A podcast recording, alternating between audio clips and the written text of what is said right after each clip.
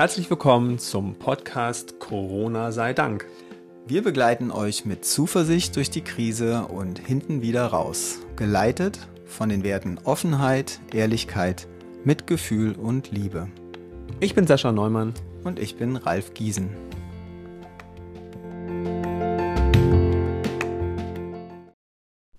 Heute Elternbesuche.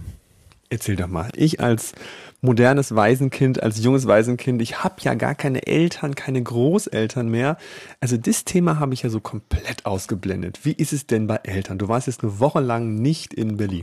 Na, ist ja erstmal spannend, weil du hast doch das Thema vorgeschlagen, wolltest mich ausfragen. Ja, ich wollte dich wirklich ausfragen, also darüber, wie das so ist bei Eltern in, zu diesen Zeiten. Deine Eltern sind wie alt? Ähm, mein Vater ist 82,5. In dem Alter zählt jedes halbe Jahr, Ja? sagt er selber. Oh. Und meine Mama, die ja meine Stiefmama ist, die ist gerade 70 geworden. Okay, also das heißt, und wo wohnen die? Wo bist du hingefahren? Im, die wohnen im Rheinland, Okay. in Viersen. Oh, war das nicht in der Nähe von Heinsberg? Oder wie heißt der oh Ort? ja, das ist sozusagen mitten im Krisengebiet. Mitten, ja, es ist wirklich mitten im Corinna Krisengebiet gewesen oder wie auch immer. Ganz da, wo Herr Streeck herkommt oder wie er heißt. Okay. Und meine Cousine arbeitet außerdem im Krankenhaus. Oh, wow, okay. Und also, ich muss dazu sagen, es war nie voll. Das Krankenhaus war nie voll, hat die Richtig. Cousine erzählt. Richtig. Es gab nie Stress. Es gab für meine Cousine weniger Arbeit, weil äh, die normalerweise zum Beispiel viel mit Reha-Patienten zu tun hat. Und ähm, ja, es gab natürlich keine Reha, weil es wurden ja bestimmte Operationen, die man von längerer Hand plant, nicht durchgeführt. Also, ich habe jetzt zwei Möglichkeiten. Wenn ich ein Verschwörungstheoretiker bin, dann sage ich, siehste, habe ich doch gesagt. Und wenn ich kein Verschwörungstheoretiker bin, sage ich, na ja, Gott sei Dank, ich freue mich richtig. Ja, macht beides Sinn. Ne? Ich bin jetzt an dem Wort Verschwörungstheoretiker wieder hängen geblieben, weil ich mich wirklich langsam frage, was genau, wie genau, wer ist es eigentlich und wem unterstellt man es nur? Wer hat vielleicht einfach eine coole Idee und eine nicht Mainstream-Meinung und so weiter? Also ich bin da sehr vorsichtig geworden mit dem Wort Genau. aus vielen Gründen. Könnte ich jetzt auch mehr zu sagen, aber es ist ja nicht unser Thema. Unser Thema ist ja Elternbesuche. Wie war der Elternbesuch? Total schön. Wie geht's den Eltern? Wie geht's tatsächlich einem über 80-jährigen, also wir haben jetzt natürlich nur eine kleine Stichprobe, ähm, also N gleich 1, ein über 80-jähriger Mann aus äh, dem Rheingebiet, was erzählt der darüber, über Corona? Ja, mein Vater findet zum Beispiel hervorragend, dass sich die Welt um ihn herum mehr seinem Tempo anzupassen scheint.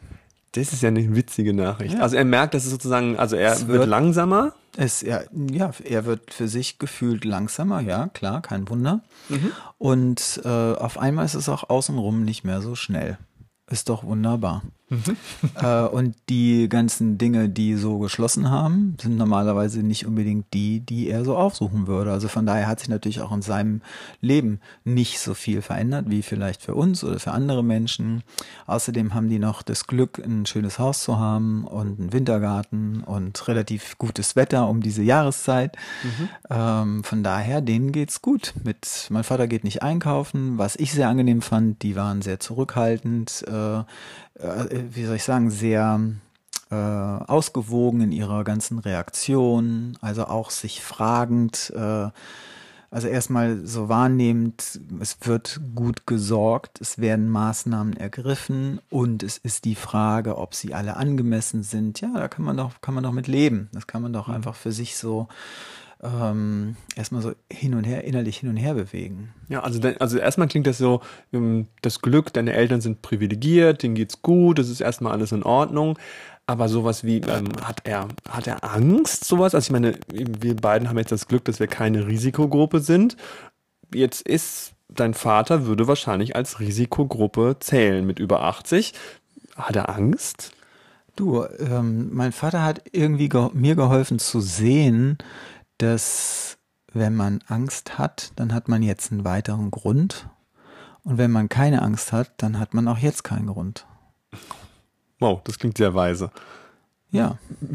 ja, ich meine, äh, machen können solche, können die, ich habe jetzt mehrfach gehört, auch in der letzten Zeit, so nach dem Motto, wie die Politiker sprechen, die haben Angst äh, ausgelöst und so weiter. Und dann habe ich mir die Sachen angeguckt, die als Beispiele genannt wurden, wie in ihren Reden zum Beispiel Frau Merkel Angst ausgelöst hat und so. Und es ist irgendwie spannend zu gucken, äh, weil wenn ich es ohne Angst sehe, dann wird auch keine Angst ausgelöst. Aber wenn ich schon Angst habe, dann kann ich auch nachvollziehen, wie die Nachricht, die sie gesagt hat, dann die Angst verstärkt. Mhm.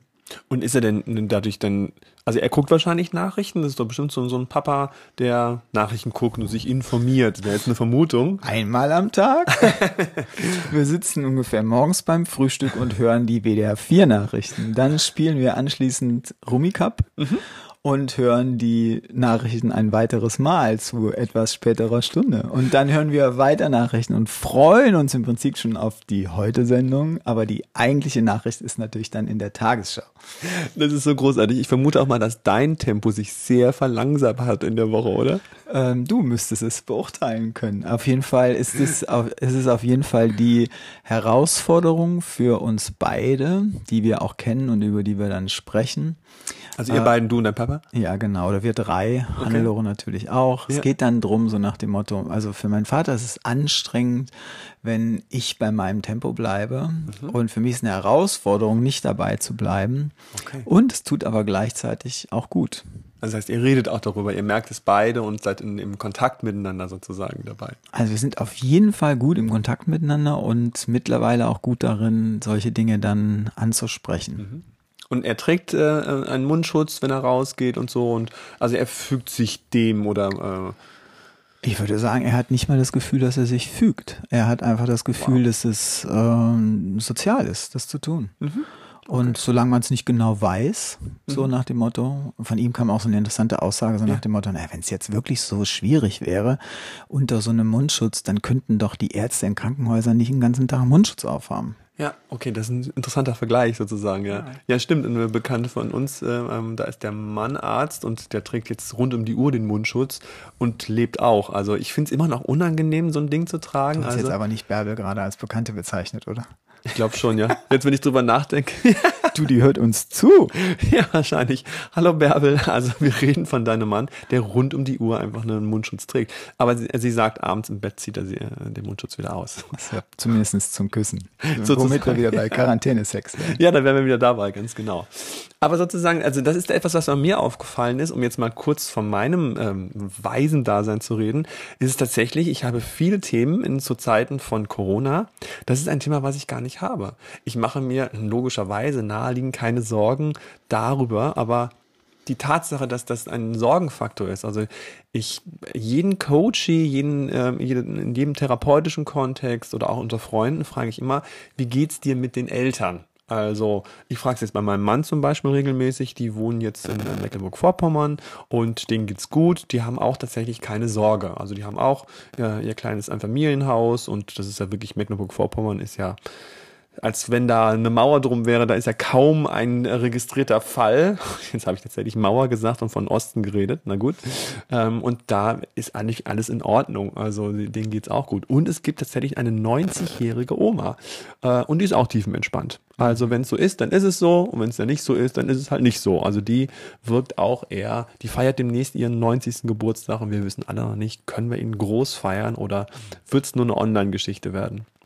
Ja, das ist natürlich in gewisser Weise auch eine Herausforderung. Also für mich zum Beispiel äh, jetzt in den, in den Tagen vor dem Besuch bei meinen Eltern hatte ich schon so den Wunsch für mich, also wirklich auf Abstand zu achten und so weiter, also dafür zu sorgen, dass ich nicht derjenige bin, wo die sich schon so zurückhalten. Das ist ja die größte Angst, die viele haben, ne? Also ich will nicht verantwortlich sein, dass ich meine Eltern anstecke und sie womöglich umbringe. Das ist ja sozusagen die, die extreme Angstform. Ja, also es macht ja irgendwie, also es macht in meiner Welt auch so viel Sinn. Also äh, jetzt einfach sich ein Stück weit selber, es fühlt sich alles so freundlich an innerlich, so nach dem klar, nehme ich jetzt erstmal Rücksicht und klar überlasse ich es meinen Eltern, äh, ob sie mich sehen wollen oder nicht. Und fand zum Beispiel auch total schön, von denen dann zu hören, ja, wir haben unsere Kontakte total reduziert, äh, wir machen dies nicht, wir machen das nicht und so weiter. Und du bist jederzeit herzlich eingeladen. Eingeladen, vorbeizukommen. Also Ja. zu sagen, okay, Ja. also auch du als äh, viel Ja. Kontaktmensch und aus Berlin, äh, den will er trotzdem sehen. Ich würde es als, ja, der wusste, der weiß natürlich auch, oder die kennen mich ja auch so ein Stück weit, dass ich jetzt hier nicht äh, dem total äh, der Widerstand leiste oder so, ist irgendwie auch klar. Ja. Und von daher wussten sie natürlich ein Stück weit, was sie zu erwarten haben und können dann auch vorwegnehmen, dass ich dann natürlich irgendwie besonders drauf achte, für mich aus dem Grund. Äh, Und in anderer, in, in, in gleicher Weise würde ich es irgendwie auch äh, bezeichnen als eine Risikoabwägung. Ich kenne auch viele, die jetzt äh, sagen, wegen so, nee, ähm, ähm, Eltern besuche ich einfach jetzt gar nicht mehr. Also wir sind jetzt täglich im Kontakt, telefonieren und ähm, halten dann irgendwie über Zoom oder Skype oder was auch immer immer wieder Kontakt, äh, auch mit den Enkelkindern und so, aber besuchen tun wir sie nicht. Ich meine, ist ja jedem selbst überlassen aus meiner Sicht. Macht ja auch Sinn, das mehr jetzt langsam, aber sicher wieder in die eigene Verantwortung zu geben oder mehr in die eigene Verantwortung zu übergeben. Ja, und die macht dann tatsächlich jeder unterschiedlich und jeder anders irgendwie. Aber es ist halt ein interessantes, äh, interessantes Thema. Also ich habe jetzt zwei Brüder noch und ähm, wir sind jetzt, na gut, jetzt waren wir vorher auch schon irgendwie auf Distanz natürlich, aber ähm, haben jetzt schon geplant, uns mal wieder zu sehen. Aber wir warten noch, bis rum ist. Könnte also sein, dass wir uns erst in zwei Jahren sehen. Ja, mal schauen, da bin ich auch mal gespannt. Wir können unser Thema noch ein bisschen erweitern, finde ich, denn es geht ja nicht nur um Elternbesuche, es geht ja auch um Familienbesuche. genau, danke. Ja, dann jetzt bin ich wieder im Spiel. Ja, also ich meine, ich bringe es auch ein, weil mir eine andere gute Freundin einfällt. Äh, Nicht Bärbel, sondern. äh, ja, ich will es jetzt mal nicht sagen, weil Ja. es geht um ein Kind in der Verwandtschaft. Ah, okay. Äh, und da ist definitiv klar, dass es um eine Risikogruppe geht. Risikogruppe habe ich gesagt, ich meinte natürlich Risikogruppe. Ähm, und Also das Kind ist eine Risikogruppe. ja, das okay. Kind gehört aufgrund einer Vorerkrankung zu Alles einer klar. Risikogruppe. Und das zum Beispiel äh, ist aus meiner Sicht auch nochmal eine ganz andere Herausforderung und in gewisser Weise so ein Aspekt, den wir bisher so ein Stück weit vernachlässigt haben. Also vielleicht gibt's ja ähm, in bestimmten Alter durch bestimmte Krankheiten und so weiter äh, Menschen in Risikogruppen, für die sich wirklich das ganze Leben gerade ändert. Hm. Richtig, also sozusagen die Mütter und Väter von Kindern mit Risiko, äh, die in Risiko zur Risikogruppe gehören, die sorgen jetzt irgendwie dafür, dass die nach außen irgendwie sich schützen müssen oder die fallen halt selber dann darunter oder die reduzieren den Kontakt oder was erfährst du bei dieser Freundin? Ähm, ja, dass eben zum Beispiel da, ähm, also wenn es jetzt in die Richtung geht, dass die Quarantäne oder der Schutz mehr im, also mehr zum indi individuellen Thema wird, also wenn es eher die Aufgabe von denjenigen ist, die äh, in irgendeiner Form ein höheres Risiko haben, sich selber zu schützen, dann ist dann natürlich die Frage, wie genau machen wir das?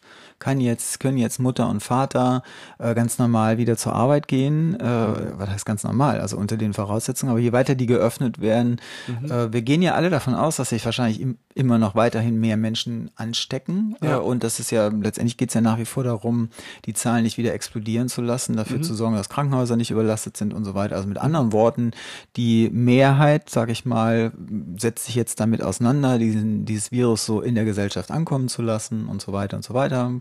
Muss man halt, geht halt, kann man immer schon, hat man immer schon gemacht.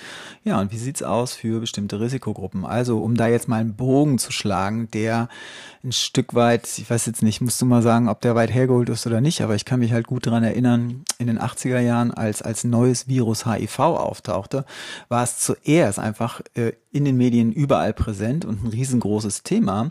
Und ab einem gewissen Zeitpunkt, wo dann klar wurde, in erster Linie sind homosexuelle Männer betroffen, äh, auf, also zu einem viel größeren Prozentsatz und so weiter, dann ließ das öffentliche Interesse nach und ein Stück weit fühlst du dich als Randgruppe, sag ich mal, äh, vielleicht dann damit allein gelassen. Also bist eh für deinen eigenen Schutz verantwortlich und so, aber das ist dann wie das Thema verschwindet, dann mehr oder weniger aus der öffentlichen Aufmerksamkeit irgendwann, aber für bestimmte Randgruppen oder mm, Risikogruppen oder wie auch immer bleibt es natürlich als Risiko bestehen. Und meine Gedanken sind halt gerade bei denen, die es einfach durchaus auch gibt. Mhm. Ich glaube jetzt, ähm, tatsächlich war mein Gedanke jetzt zum Abschluss sowas wie Selbstverantwortung. Also wir gleiten jetzt da, wo sich die, ähm, ja, die Bundesregierung mehr und mehr rauszieht und sagt, okay, erstmal ähm, übernimmt die Landesregierung die Verantwortung, jetzt genau zu gucken, was machen wir jetzt für Einschränkungen, welche nicht.